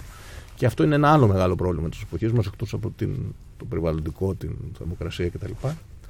Είναι το ζήτημα της, ε, ε, το ζήτημα του, των ανισοτήτων. Έτσι. Υπάρχουν πάρα πολλοί άνθρωποι που δεν θα μπορέσουν στην καινούργια εποχή να έχουν ένα αξιοπρεπές επίπεδο ζωής. Τα κράτη δεν μπορούν να υποστηρίξουν αυτό, δεν έχουν τις οικονομικές δυνατότητες. Και έτσι όποιος δεν προσαρμοστεί θα. Θα αυτοκτονεί. Θα υποφέρει Έχει αυξηθεί και όλε και αυτό. Βεβαίω φυσικά. Όπως και οι ψυχολογικές παθήσεις, όπως και οι δερματικές παθήσεις, όλα τα πράγματα που έχουν να κάνουν με το στρες αυξάνονται όταν υπάρχει κρίση. Ο COVID πάντως νομίζω ότι είναι, είναι μια Επίσης είναι ένα, ένα πρόβλημα το οποίο είναι παγκόσμιο. Έτσι. Πάρα πολλές χώρες έχουν καταφύγει στην Παγκόσμια Τράπεζα για να πάρουν χρηματοδοτήσεις. Ε, ε, ο πλανήτης μας είμαστε όλοι. Δηλαδή και δεν, είναι καθόλου, δεν μου αρέσει καθόλου αυτό που ε, λένε διάφοροι άνθρωποι πώς πάμε στην Ελλάδα κτλ. Με δεν ενδιαφέρει μόνο πώς πάμε στην Ελλάδα, με ενδιαφέρει πώς πάει ο κόσμος. Δηλαδή, αν πεθάνει ένας άνθρωπος στο Ταντικιστάν, έτσι είναι ένας άνθρωπος. Δεν είναι ναι. ένας άνθρωπος που με ενδιαφέρει, ας πούμε. Έτσι. Με ενδιαφέρει και ο τύπος που μένει στο Ταντικιστάν πρέπει να κοιτάμε τον πλανήτη και σαν περιβάλλον και σαν δημογραφικό και σαν φαγητά και τα ζώα και τα αυτά. Είμαστε ένας πλανήτης, όλοι μαζί. Ο COVID δεν, ε, δεν νομίζω ότι ε, σιγά σιγά έτσι μας κρατάει και σε μια απόσταση. Δηλαδή οι άνθρωποι ε, φοβούνται πλέον να αγκαλιάσουν, να φιλήσουν, να έρθουν σε επαφή με τους άλλους να, και με, έχουν αρχίσει και μαζεύονται όλοι, κλείνονται στα σπίτια τους σε μικρές κοινότητες Λοιπόν, αυτό, αυτό, είναι, αυτό είναι μια διάσταση, της, μια όψη της πραγματικότητας. Μια διάσταση της πραγματικότητας. Ναι. Υποτίθεται ότι ο άνθρωπος ξεχωρίζει από τα ζώα για την ευφυα του, την ψυχή του κτλ. Υποτίθεται ότι οι θρησκείες πιστεύουν ότι υπάρχει και ζωή μετά θάνατο, ότι έχουμε, δεν έχουμε μόνο το κομμάτι το σωματικό. Μπορείς να έχεις μια πάρα πολύ έντονη ας πούμε, επικοινωνία με κάποιον άνθρωπο που σε μια διαφορετική χώρα. Μπορεί να έχεις να έχεις μηδενική επικοινωνία με έναν άνθρωπο που μένει στο ίδιο σπίτι μαζί σου και εκπληκτική επικοινωνία με έναν άνθρωπο που είναι 10.000 μίλια μακριά σου. Ναι. Συνεπώς ε, η τεχνολογία βοηθάει αυτή την επικοινωνία. Είναι θέμα ανθρώπων. Προφανώς αυτό που λες είναι σωστό, ισχύει αυτό το πράγμα, αλλά δεν είναι τόσο τρομερό και όλοι αυτοί. Θα μπορούσαν να ζουν οι άνθρωποι χωρίς επαφή, ενώ ε, πραγματική επαφή. Όχι. Ε... δεν μπορώ να το φανταστώ, το θεωρώ τρομακτικό, το, δεν συμφωνώ κτλ. κτλ. Πλην όμως, ε, αυτή είναι μια είπαμε, ευκαιρία να αναπτύξει κανείς την ικανότητά του να επικοινωνεί. Α πούμε, εγώ επαγγελματικά είχα ίσως μηδέν ζημία. Διότι όλοι οι άνθρωποι με τους οποίους συνεργάζομαι σε όλο τον κόσμο επικοινωνούν με email και με zoom calls. Ναι, και αυτά, αυτό η, η, η, ζωή σου ήταν πριν και έτσι. Και έτσι ναι. ήταν και η ζωή μου. Και ναι. η επιχείρηση μου, όλοι οι άνθρωποι που εργάζονται έτσι μαζί μου, ε, επειδή ταξιδεύουμε όλοι πολύ κτλ. Ε, πάντα έτσι ήταν. Γιατί τα κάνουμε όλα και τα αποτυπώνουμε. Ότι και όταν μιλάμε στο τηλέφωνο μετά κάνουμε σημειώσεις για αυτά που είπαμε, για να μένουν στα αρχεία. Ναι. Και όπως δουλεύουμε, δουλεύουμε. Δεν έχει αλλάξει τίποτα. Έτσι. Η ανθρώπινη επαφή είναι το φλερτάρισμα, ξέρω εγώ κτλ. Να γνωρίζει έναν άνθρωπο σε ένα μπαρ και τέτοια. Αυτά πράγματι έχουν αλλάξει. Και αυτό είναι δυσάρεστο και νομίζω όμως ότι πούμε, σε ένα χρόνο θα επανέλθει και στο μεταξύ θα έχουμε αναπτύξει και τις δεξιότητες επικοινωνίας χωρίς σωματική επαφή. Θα υπάρχει ψυχική επαφή. Ζήτω η ψυχική επαφή. Μα συγγνώμη, δεν είναι πραγματικά. Μία φίλη μου μεγαλύτερης ηλικίας ε, από την Αυστρία μου είπε ότι εγώ άρχισα να μιλάω με τη μητέρα μου ναι. από τότε που πέθανε. Διότι όταν ζούσε. Την κακομήρα, τη μαμά και την δεν ίδια. Είχανε, δεν είχαν επαφή. Κατάλαβες; Δηλαδή, όταν, δεν, πεθαίνει, δεν πεθαίνει τίποτα. Έτσι. Μόνο Αυστριακός θα μπορούσε να το πει αυτό. Ξέρεις. Έτσι, δεν ξέρω. αυτό το, είναι, είναι ενδιαφέρον ότι μπορεί να, να έχεις επαφή Έτσι, μπορεί να έχεις συναισθηματική επαφή με ένα σκύλο με τον οποίο δεν μιλάς. Ναι. Οι επαφές είναι πολλών ειδών. Πω, πω, θα- αυτό χρειάζεται τώρα μόνο αυτό. Θέλω άλλη μία ώρα για να κάτσω να στο αναλύσω γιατί έχω, έχω πολύ συγκεκριμένη άποψη. Δεν για- χρεώνομαι την Ναι, ναι, ώρα, ναι, οπότε ναι. μπορεί να κάτσουμε όσο θέλεις. Δεν ήρθαμε με χρόνο. Δεν χρεώνουμε εδώ. Δεν γίνεται με αυτό. Εντάξει, ωραία. Οικογένεια. Ε, Όπως ξέρεις, είμαι ελεύθερος. Ναι. Ε, και είμαι υπέρ της οικογένειας σαφώς. Πιστεύω ότι είναι πολύ καλό κανείς να α, έχει παιδάκια, να έχει και εγγόνια. Νομίζω ότι αυτοί οι άνθρωποι που έχουν και πολλά παιδιά είναι ακόμα πιο τυχεροί, που έχουν πολλά εγγόνια, δυσάγκωνα να μπορέσουν στο τέλος της ζωής τους κτλ. Έζησα μια εμπειρία συναρπαστική με την αρνητική έννοια όταν ήταν 6 μήνες η μητέρα μου στο νοσοκομείο και 7 μήνες ο πατέρας μου πολλά χρόνια πριν από αυτήν. Ε, θεωρώ ότι πολλά πράγματα πέτυχαν στη ζωή τους, αλλά το πιο σημαντικό που πέτυχαν τον έκανα παιδί και ήταν μαζί τους εκεί γιατί στον αποχωρισμό. Έτσι. Θα ήθελα και εγώ όταν πεθάνω να μην είμαι μόνος μου. Θα ήθελα να έχω κάποιο παιδί, ακόμα και αν δεν είναι εκεί φυσιο- φυσικά, Ναι. διότι εργάζεται σε μια άλλη χώρα και δεν μπορεί να έρθει το τείχο του οτιδήποτε άλλο, ας πούμε. Έτσι. Ε, νομίζω ότι είναι καλό κανείς να έχει παιδιά. Είναι πολύ πιο δύσκολο στις μέρες μας από ό,τι στο παρελθόν. Όχι για ανθρώπου σαν και εμένα, αλλά γενικά είναι πολύ πιο δύσκολο. Ε, Και ελπίζω, ας πούμε, να υπάρξει το άτομο το οποίο θα. Ποια είναι τα στοιχεία δουλέψει. που θα μπορούσε κάποιος να σε κεντρήσει, ρε παιδί μου, μια γυναίκα, ποια ήταν τα στοιχεία που θα ήθελες από ένα σύντροφο; Κοίταξε, δυστυχώς εμένα μου αρέσουν. εμένα, εμένα Εκτός μ' από αυτά που ξέρω. Μ' αρέσουν, οι- μ' αρέσουν οι λάθος επιλογές. Αυτές είναι οι. Μ' αρέσουν οι άνθρωποι που έχουν προσωπικότητα, οι άνθρωποι που είναι. Μ' αρέσουν τα διαβολάκια, μ' αρέσουν οι άνθρωποι Ναι. που, έχουν, που είναι ζυζάνια. Ναι. Δεν μ' αρέσουν αυτοί που είναι. Δηλαδή, By the book. Ε, Εντάξει, αυτοί οι άνθρωποι που είναι για αυτή τη δουλειά οι καλύτεροι δεν είναι αυτό που με συναρπάζει. Εμένα συνα- με συναρπάζουν οι συναρπαστικοί άνθρωποι. Δεν θα μπορούσα ποτέ να είμαι με κάποιον άνθρωπο που δεν τον θέλω, που δεν είμαι ενθουσιασμένος μαζί του. Ε, πρέπει να είναι άτομο το οποίο να έχει σαφώς πολύ καλό χαρακτήρα, να έχει ευφυΐα, να έχει εμπειρίες ή, να, ή, ή αν δεν έχει εμπειρίες να, Να αποκτήσει ε, μαζί σου. ενθουσιάζεται πολύ αποκτώντας μαζί μου εμπειρίες ε, όλοι, Ή και εσύ μαζί του. και εγώ βέβαια Ναι. φυσικά ε, και αυτό το ψάχνουμε συνεχώς το άτομο αυτό και βρίσκουμε διάφορα χαρακτηριστικά σε διάφορα άτομα που ελπίζουμε ότι ένα θα έχει τόσα Που θα γίνει. και εγώ θα έχω αυτά που ζητάει εκείνο το άτομο Λέει ένας στο chat, ε, οι γυναίκες από το περιστέρι σας, τις θέλετε, τις γυναίκες από το περιστέρι. Δεν ξέρω γιατί το είπα αυτό, γιατί, ειδικά για το περιστέρι, αλλά ναι. θα έχεις πρόβλημα εσύ να ήταν μια γυναίκα από το περιστέρι. Ναι, μπορώ σε αυτό να απαντήσω, να πω καταρχήν μια ανάμνηση. Κάποτε που είχε αρρωστήσει η μητέρα μου και ήμασταν στο Λονδίνο και που μία ώρα το βράδυ πρέπει να πάμε σε ένα νοσοκομείο. Ναι. Πήγαμε εκεί, φωνάξαμε το στενοφόρο, μπήκαμε στο νοσοκομείο και εκεί ήταν προφανώς όλων των ειδών οι άνθρωποι στο νοσοκομείο Ναι. στα λεγόμενα επίγοντα. Ναι, ναι. Δύο-τρεις από αυτούς ήταν με χειροπέδες, διότι τους ήταν ληστές, πληγωμένοι με αίματα κτλ. Ναι. Και την ώρα που, που η μητέρα μας που είχε πανικοβληθεί, που και το περιβάλλον δεν ήταν ε, γνώριμο, έρχεται ένας κύριος, ο οποίος ήταν ε, αυτό που θα λέγαμε στην Αμερική, African American, και με αίματα κτλ. Και, τα λοιπά, και λέει στο νοσοκόμο που μίλαγε στη μητέρα μου: Εγώ είμαι Βρετανός πολίτης, αυτή χρειάζεται μεταφραστή. Και έτσι με έβριζε η μητέρα μου που την είχα εκεί, με έβριζε ο μαύρος που ήμουν εκεί. Και του λέει λοιπόν ο νοσοκόμος: Κύριε, κάνατε μια δήλωση που εμπεριέχει διάκριση. Ναι. Εάν ξανακάνετε δήλωση που έχει διάκριση με το φύλλο, τη θρησκεία, το χρώμα τη κτλ., είμαι υποχρεωμένος να καλέσω την αστυνομία να σας συλλάβουν. Συνεπώς, σαν άνθρωπος δεν κάνω διακρίσεις. ναι. Μ' αρέσουν ε, οι άνθρωποι ανεξάρτητα από το που μένουν, από το ποια ηλικία έχουν, από το τι χρώμα είναι, από τι θρησκεία πιστεύουν κτλ. Πρέπει να έχουν κάποια χαρακτηριστικά ε, εξωτερικά και εσωτερικά, τα οποία μπορεί να τα βρει κανείς οπουδήποτε και νομίζω ότι στο Περιστέρι θα είναι και πολύ περισσότεροι από άλλες περιοχές που είναι πιο βαρετές. Εκεί οι άνθρωποι μπορεί να έχουν περισσότερα συναισθήματα, να έχουν περισσότερη ε, όρεξη για ζωή από άλλους που είναι κουρασμένοι γιατί τα βρήκαν όλα έτοιμα. Νομίζω ότι μπορεί να απάντησε στο, στον κύριο που το έγραψε. Κυρία, δεν ξέρω τι μπορεί να είναι.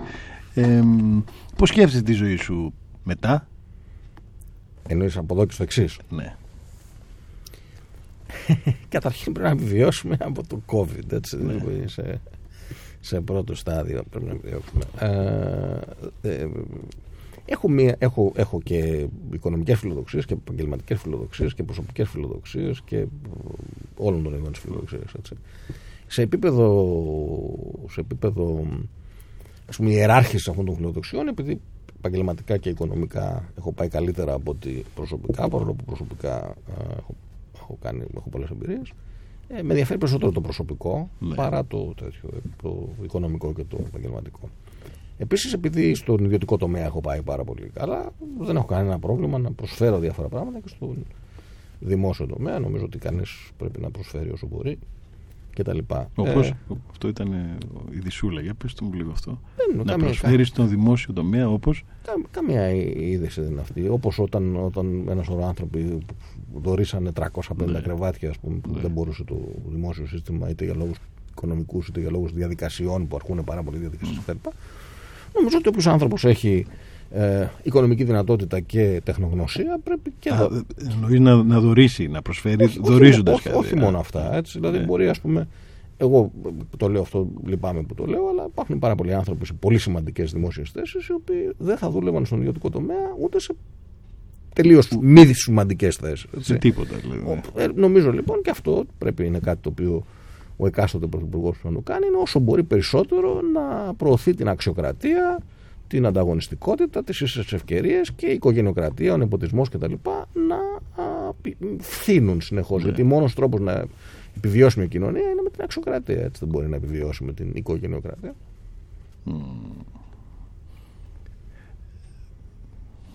Τώρα να το κάνω αυτό. Δεν, θα την Δεν κάνω, έχω δεν πρόβλημα, πειράζει. δεν όχι, έχω- όχι, δεν την κάνω. Ό,τι Θα σε ρωτήσω θέλεις. κάτι άλλο. Θα, θα γίνει πόλεμος.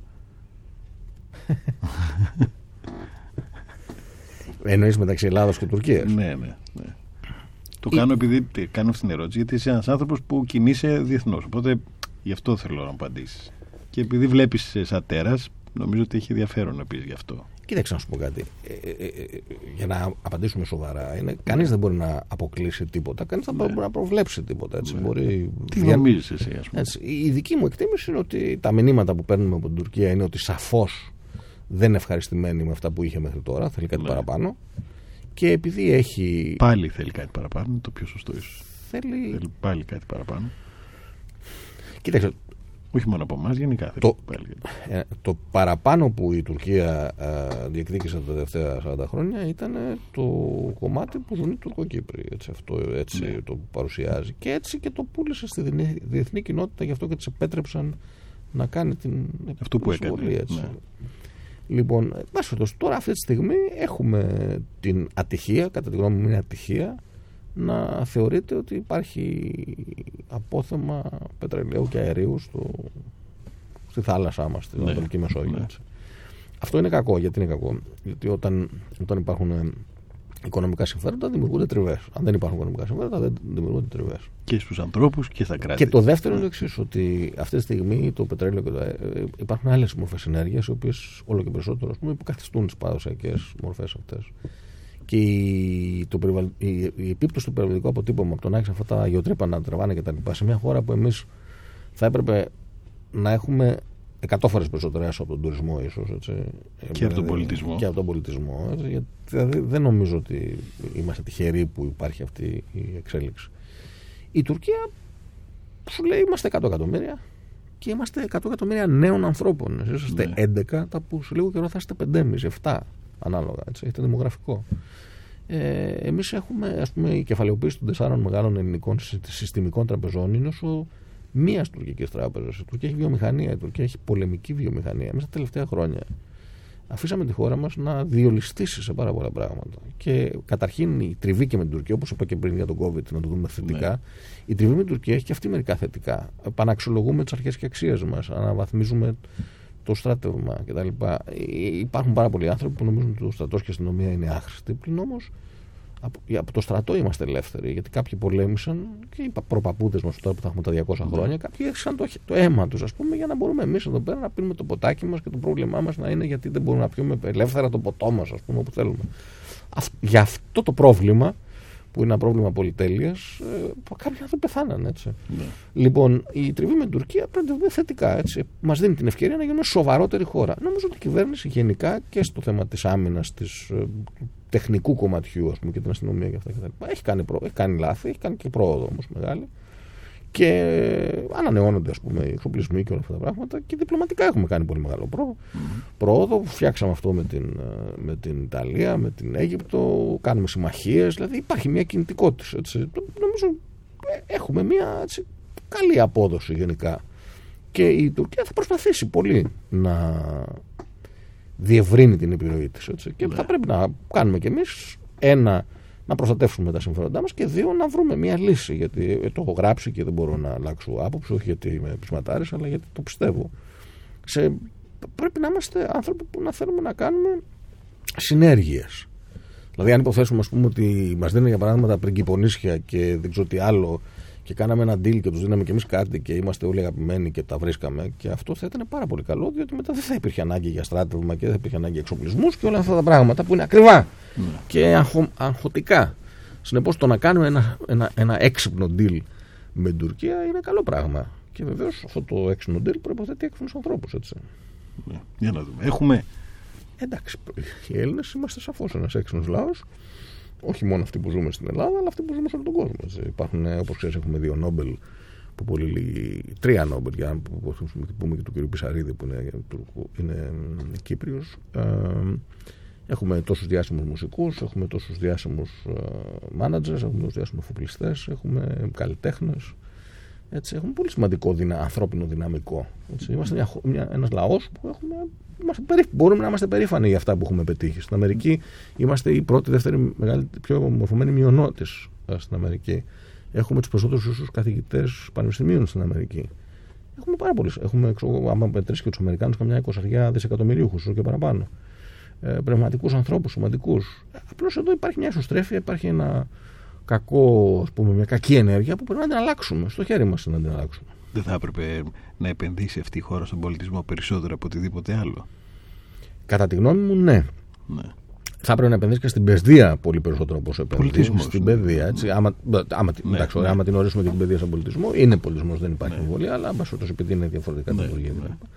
Ναι, νομίζω, νομίζω, ότι, νομίζω ότι έχουμε κάνει, έγκλημα, έχουμε κάνει πάρα πολλά εγκλήματα στην Ελλάδα. Υπάρχει ένα, ένα βιβλίο του Ευάγγελου Αβέροφ, το Σίτσα ε, για το Κυπριακό, που έχει τίτλο Η ιστορία των χαμένων ευκαιριών. Ναι. Μ' αρέσει πολύ ο τίτλος για πάρα πολλά πράγματα στην Ελλάδα. Έχουμε χάσει πάρα πολλές ευκαιρίες. Μια άλλη ευκαιρία ήταν ότι κάναμε πάρα πολλοί ωραίους Ολυμπιακούς.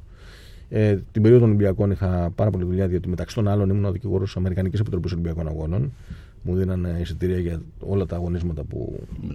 διαγωνίζονταν Αμερικανοί αθλητές. Ήταν μια συναρπαστική. Και άλλες δουλειές κάναμε στους Ολυμπιακούς. Και μετά δεν υπήρχε κανένα σχέδιο για τα ακίνητα. Και ρημάξανε πράγματα που ξόδεψε ο Έλληνας φορολογούμενος δισεκατομμύρια. Αυτό ήταν μια αμαρτία, μια χαμένη ευκαιρία. Μια έτσι. ακόμα, χαμένη, μια ευκαιρία, ακόμα ναι. χαμένη ευκαιρία. Έχουμε κάνει τόσα πολλά λάθη. Τα τελευταία χρόνια που ξαναγυρίσουμε λίγο με την Τουρκία, η Τουρκία έχει κάνει τρομακτική πρόοδο. Τρομακτική πρόοδο Εμείς κάναμε τρομακτική οπισθοδρόμηση. Μας δοθήκαν ευκαιρίες, μας δοθήκαν τρομακτικά ποσά από την Ευρώπη, τα οποία τα φάγαμε. Η διαφθορά ήταν κάτι το τρομακτικό. Αυτά πρέπει να σταματήσουν. Πρέπει να έχουμε, κατά τη γνώμη μου, και αυτό δεν είναι καθόλου διαπραγματεύσουμε, πρέπει να έχουμε μηδενική ανοχή στη διαφθορά. Μηδενική. Ναι. Πρέπει να επενδύσουμε στη δικαιοσύνη. Να επενδύσουμε στον πολιτισμό. Δεν μπορεί να κάνεις 40 χρόνια, άμα το μετρήσει από όταν ξεκίνησε μέχρι τώρα, να ασχοληθεί το ελληνικό κράτος με τη Χρυσή Αυγή. 40 χρόνια. είναι τρομακτικό. Έτσι. Δεν μπορεί πέντε χρόνια να μην βρίσκεται αίθουσα. Είναι, είναι τραγικά, είναι εγκληματικά αυτά τα πράγματα. Έτσι. Ναι. Πρέπει να είναι ε, αξίωμα και όχι κανόνας. Να... Πολύ, πολύ ωραία το λες. Ναι. Δεν γίνεται διαφορετικά. Λοιπόν, κρίμα που τελειώνει ο χρόνος γιατί έχω πολλά πράγματα που μπορούσα να σου πω και να κάνω και να κάτσουμε αρκετή ώρα γιατί ε, Θέλω να κλείσουμε με το να πεις ποιος είναι ο πιο σημαντικός λόγος ώστε να μπορέσει ένα τέρας να είναι αυτό που είναι και να παραμείνει έτσι.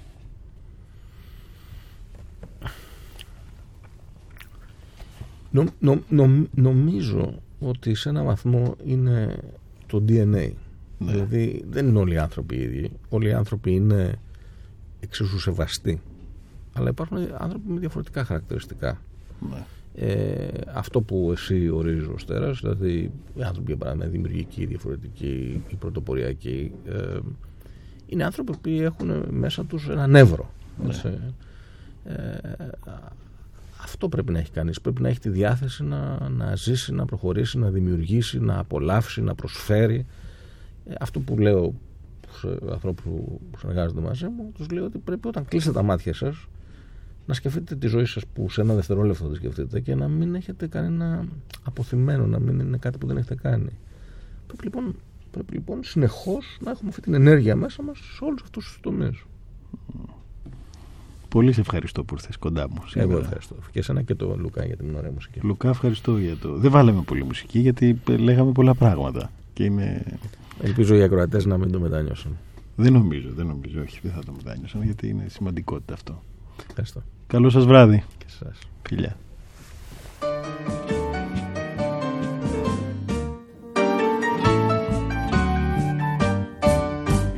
τέρας, είμαι τέρας που κατά σύμπτωση έγινε πατέρας και που περνάει τα στερατώδης του ημέρας κάνοντας πράγματα βεβαίως τρομερά Είμαι τέρας, είμαι τέρας, τέρας, τέρας